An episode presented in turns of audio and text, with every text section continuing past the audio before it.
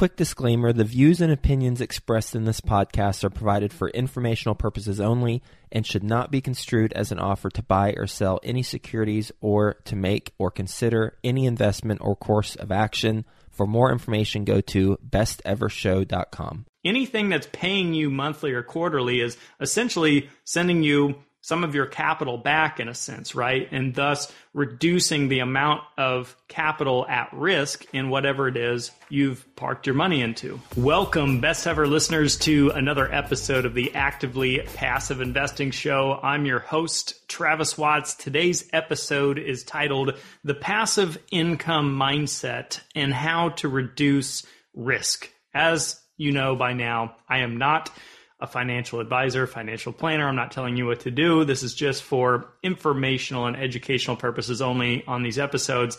But hey, listen, I'm always happy to share the way I see things and my perspective. And some of you resonate well with that.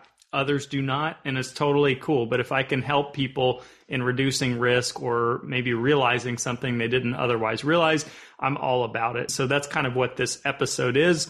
So what we're talking about is passive income, as we do a lot on this show, but not just real estate cash flow and not just syndications and stuff, but just this concept of passive income investing. I want to paint the picture in a way I've never painted it before on this show or any other podcast, and I hope you find some value in it. Since these episodes that I do are on YouTube and they're visual in that regard, I wanted to do some visuals in this episode. So I've grabbed a couple charts and graphs I want to show. If you're tuning in on audio, no worries. I will do my best to articulate what I'm showing on the screen, and I'm sure it'll still make sense in concept. So many times on this show, I've brought up how most of us are raised with this buy low and sell high investing mentality, right? This is investing 101. If you've watched any kind of TV show about it, it's usually you put money in something and it goes up and you sell it, whether it's venture capital or these shows like Shark Tank, or whether it's the house flipping shows on HGTV. A lot of us think of investing that way, especially in the beginning. And the whole Wall Street model is kind of built around it, right? It's just put all your money in Wall Street and let it sit there for decades upon decades. And hopefully one day it's higher than it was before. So in this episode and to that theme, I want to talk about the alternative strategy, the one that I've been using on a full-time basis for about 8 years now, and it's the passive income focused strategy. It's investing for streams of income versus buy low and sell high. So whether you're a stock investor or you're a real estate investor, it really doesn't make a difference in terms of what I'm going to share with you. This would be applicable to either.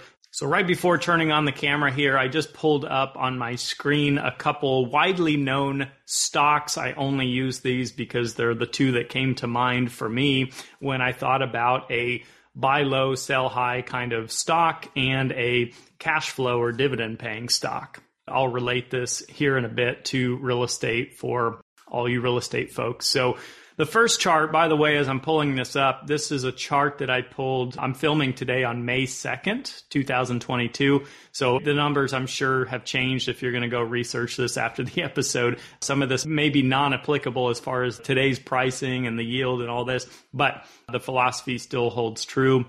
So what I've got here is I've got a 5-year chart pulled up of Netflix. Netflix is a name I think most of us know. I wouldn't say it's a blue chip company because we'll get to that in a minute, but it's a widely known mega company in its niche industry of streaming services. So here on this 5-year chart, if you pull back here to December 29th, 2017, Netflix was trading for about $192 per share. And today, as you can see, it's about $196 per share. So roughly the same valuation, give or take a few dollars here. And the thing that I'm pointing out on this chart is Netflix does not pay a dividend. This is not a cash flow play in any way. So most people have the philosophy and the mindset in December 29, 2017 that, hey, this looks like a really nice growth opportunity. I'm going to park some capital here. I'm going to fast forward 5 years and hopefully my account's bigger than it is today. So as we follow the trend and we look at the story here of 5 years, you would have been exactly right. less than what, about 6 months down the road after investing, you've almost doubled your money, which is just incredible, right? I mean, it's kind of unheard of. And then we have a pullback in Netflix and it sinks down to almost the point where you bought in, and then another bounce up, which feels real great. And then some more volatility and it falls back down. And then COVID hits, right? So Netflix just skyrockets up and everyone's jumping in on the bandwagon. It does incredibly well. And then here this year, it falls down to the point where you first bought in 5 years ago. So when you kind of look at that scenario, you think, wow, in 5 years, you nearly had a 0% return and no cash flow in the meantime. And this right here is the point. This is why I don't invest with the buy low and sell high mentality, because you just never know what's coming down the road. You just don't know what stocks or what real estate is really going to outperform and do exceptionally well.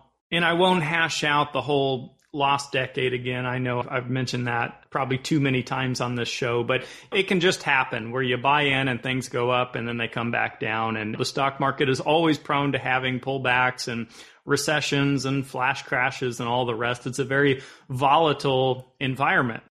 In fact, it was funny. I was just reading the headlines of Warren Buffett and Charlie Munger at their Berkshire Hathaway meeting, and they're bashing Wall Street for essentially turning the whole platform into a gambling casino, in their words. So just thought that was kind of funny. But in any case, let's switch off of Netflix here. And I want to pull up another chart for you.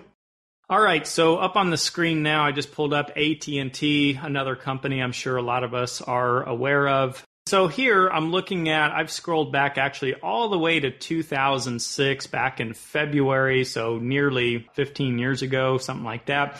AT&T was trading for about $20.22 per share. Today, it's $19.10. So again, not the exact same, but pretty relative pricing within a dollar. So at first glance, you look at a chart like that and you think, wow, what a crappy stock. This thing has just been trading flat for 15 years. It hadn't done anything. But here's the catch. If you scroll down here on the chart and you look here at dividend yield at the bottom, 5.81%. That's an annualized passive income, dividend, whatever you want to call it, distribution yield. And in fact, now that I'm looking at this, I swear this was like a 7 or 8% dividend just a couple months ago. So I think they just reduced their dividend probably for the first time in a very long time. But in any case, let's still paint this example that I'm making in this episode using the current lower conservative dividend yield. So this is the way that I invest. I'm not promoting or endorsing this particular stock. I'm just saying passive income and looking at yield like this. So here's my take on it. If you use the rule of 72, we've talked about that too a lot on the show, but if you're not familiar, it's just the simple concept of how long does it take you to double your money? And so the math is you take on a calculator 72 divided by the annualized return that you anticipate receiving, and then equals how many years it takes to double your money. So in this example, let's round up because dividend was 7 or 8. Now it's 5.8. We'll say it was about a 6% yield over the last 15 years or something. So you take 72 divided by 6, and that equals 12 years to essentially double your money just through the passive income. So the point is, if you had held AT&T with that kind of cash flow since 2006, you would have more than doubled your money just through the passive income. And the added bonus to investing for passive income is you could have done a multitude of things with those distributions. You could have reinvested back into the stock and then had more cash flow compounding. You could have taken those cash dividends and lived off of that income. You could have taken the cash dividends and reinvested in something else, which is what I tend to do to further diversify in case, let's say, AT&T stock goes to zero or goes bankrupt or something crazy. At least I was taking the distributions and putting them somewhere else, perhaps into a real estate investment or something like that. We'll get back to the show, but first, some sponsors I'm confident you'll find value in learning more about. When it comes to scaling your real estate business, is lack of capital holding you back? Raising private capital on demand can be a major challenge, but you can get the knowledge and tools you need to succeed when you attend Dana Cornell's 4-week Raise Capital Masterclass Live. After starting out with no capital or relationships, Dana has raised over $1 billion twice in the past 20 years. and he has made it his mission to share the best of what he's learned with business owners and investors like you. You can learn more at danacornell.com/bestever. Dana's Raise Capital Masterclass Live allows you to immediately unlock and raise capital on demand, drastically increasing your business's growth. If you're ready to take your business to the next level, go to danacornell.com/bestever to enroll today. I'd like to introduce you to my good friends over at PassiveInvesting.com, a private equity real estate firm based out of the Carolinas. PassiveInvesting.com makes it easy for you to start investing in real estate. They focus on acquiring institutional quality apartments and self-storage facilities with private accredited investor funds. They also have a real estate debt fund that offers hard money loans to local fix and flippers across the U.S., which currently has a 0% default rate. With a portfolio of over $700 million in assets and controlling over $250 million in equity, they know how to secure the best deals and how to avoid the red flags. If you are interested in learning more, please reach out directly to PassiveInvesting.com and request the free Passive Investor Guide that outlines the 7 red flags for passive apartment and self-storage investing. Visit PassiveInvesting.com/red flags to download that PDF now. That's PassiveInvesting.com/red flags. If we stop for a minute and we just think about this concept, if we put, I don't know, $100,000 into AT&T back then in 2006, and now we know that we've more than doubled our investment, right? We've received more than $100,000 in return in dividends and distributions.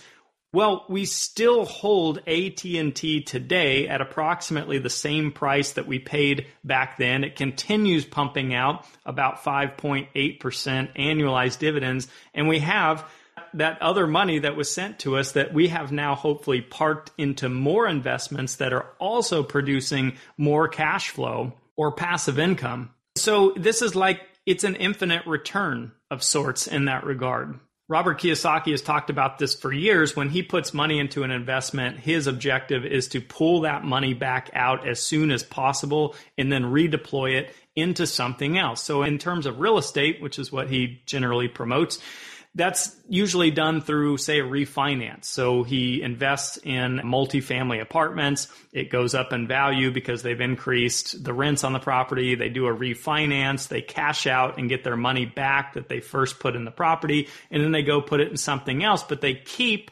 ownership over that apartment building. They continue receiving annualized, or I should say monthly, cash flow off of that property.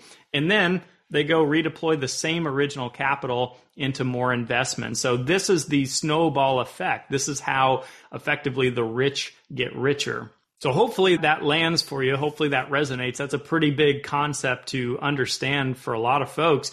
And now I do want to bring up kind of a counter argument that I'm sure some of you are thinking, and you might say, well, you're not looking at the total return. In other words, what if you had invested in Netflix in 2006 at a very low basis and look at it today, you'd be up a bajillion percent. And my answer to that is, well, that may be true in the case of Netflix specifically. However, you would have also been speculating and not investing. Because as I'm sure you're aware, there were a lot of companies trying to get into the mail you DVDs to your house or the streaming services that completely failed, right? They wanted to compete with Netflix. Netflix was the dominant force in the industry and they went bankrupt. So you could have said the same about them and said, well, I could have bought XYZ company at $2 per share, but today they're $0 per share. So the main thing that makes that speculative is that it's not paying you any kind of dividend or cash flow, which can be used as immediate income to do other things with. And as each distribution is received, you're effectively lowering your risk to the point of the title of this episode, how to reduce your risk. Anything that's paying you monthly or quarterly is essentially sending you some of your capital back in a sense, right? And thus reducing the amount of capital at risk in whatever it is you've parked your money into. Now, the same conversation could be had for real estate because I've gotten some feedback that says you're so anti the stock market. I'm totally not anti the stock market. I do hold publicly traded equities. I do invest in stocks, anything that's going to pay a dividend, ideally on a monthly basis, some publicly traded REITs and stuff like that. But the point is, let's relate this to real estate because that's not created equal. That's too much of a generalization.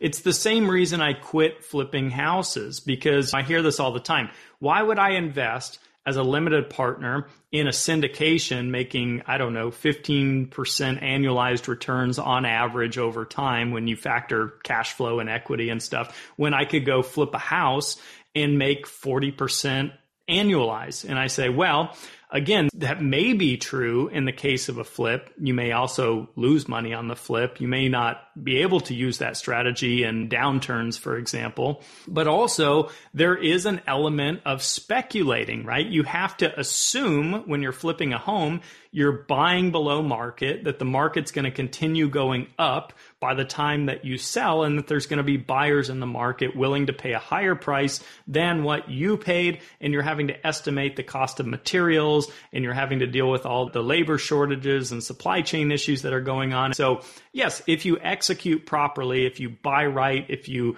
get lucky and the Fed doesn't bring interest rates up another 3 or 4%, then you can potentially make a higher return by doing that. But I still say it's more speculative than it is being an investor. So like always, you guys, this is just simply my perspective and educational purposes only. Like I always say, you do you. If you want to gamble, if you want to speculate, if you want to be in these alternative asset classes of crypto and other things, by all means, I'm not saying don't do that stuff. I'm just saying this is a different way to look at it, and you're reducing risk anytime that you're receiving distributions back because of passive income. I've certainly used buy low, sell high in the past. As I mentioned, I used to flip homes and do things like that. But anymore, I just tend to look at passive income investments because I prefer having the financial freedom and the ability to live on passive income, which frees up a lot of time, takes a lot of pressure and stress off of my life because I don't have to rely on an active income source when I have a multitude of diversified income sources coming in every month. So you do you, not telling you what to do. I'm not a financial advisor, so please always seek licensed financial advice when it comes to making your own investment decisions. And a real quick story I want to share with you, one more real estate story, is I was very familiar with a development project. It was supposed to be about a 100-unit multifamily build-out years ago, and knew a lot of investors that were going into this project. And the firm putting the deal together, they were a bit naive, we'll say, and they failed to realize a multitude of factors and how much cost was going to be involved between engineering and pulling permits and the whole construction phase of it. And it's just a lot of moving parts. And long story short, this was a syndication offering where the investors ended up losing somewhere in the ballpark of about 30% of their capital because they couldn't even get the project off the ground. Because again, you had to speculate and guess on a lot of factors that unfortunately this group kind of guessed wrong, we'll say. So on paper, those projections look quite high and looked very nice, very stable. And in my opinion, you should get a higher return for taking more risk like that. But unfortunately, that was kind of the end result of that syndication versus going into something that's already stabilized, already occupied, already producing positive cash flow on day one. You are, again, reducing your risk because you already have something pumping out passive income. So again, each distribution that you receive is lowering, in a sense, your cost basis in the deal. So even if the firm or operator failed to really renovate units and move the business plan forward, hopefully you would still be getting your monthly or your quarterly distribution. So just something to keep in mind. We're all different. We all have different risk tolerance. So if you found this episode helpful, that's awesome. If you didn't, well, feel free to just not listen to me or to find other best ever episodes that relate more to your goals and your philosophy. Controversial topic, to say the least. So thank you guys so much for tuning in to another episode of the Actively Passive Investing Show. I truly appreciate here lately, a lot of people have been reaching out through LinkedIn to connect. Feel free to do that. I'm also on Bigger Pockets. I'm also on Facebook. I'm also on Instagram. So however you guys want to reach out, I'm happy to be a resource. The conversations have been awesome. The feedback has been awesome. You don't have to agree with everything I say, but I appreciate you guys pointing out the pros and the cons of how you see this content. Have a best ever week, and we'll see you on the next episode of the Actively Passive Investing Show.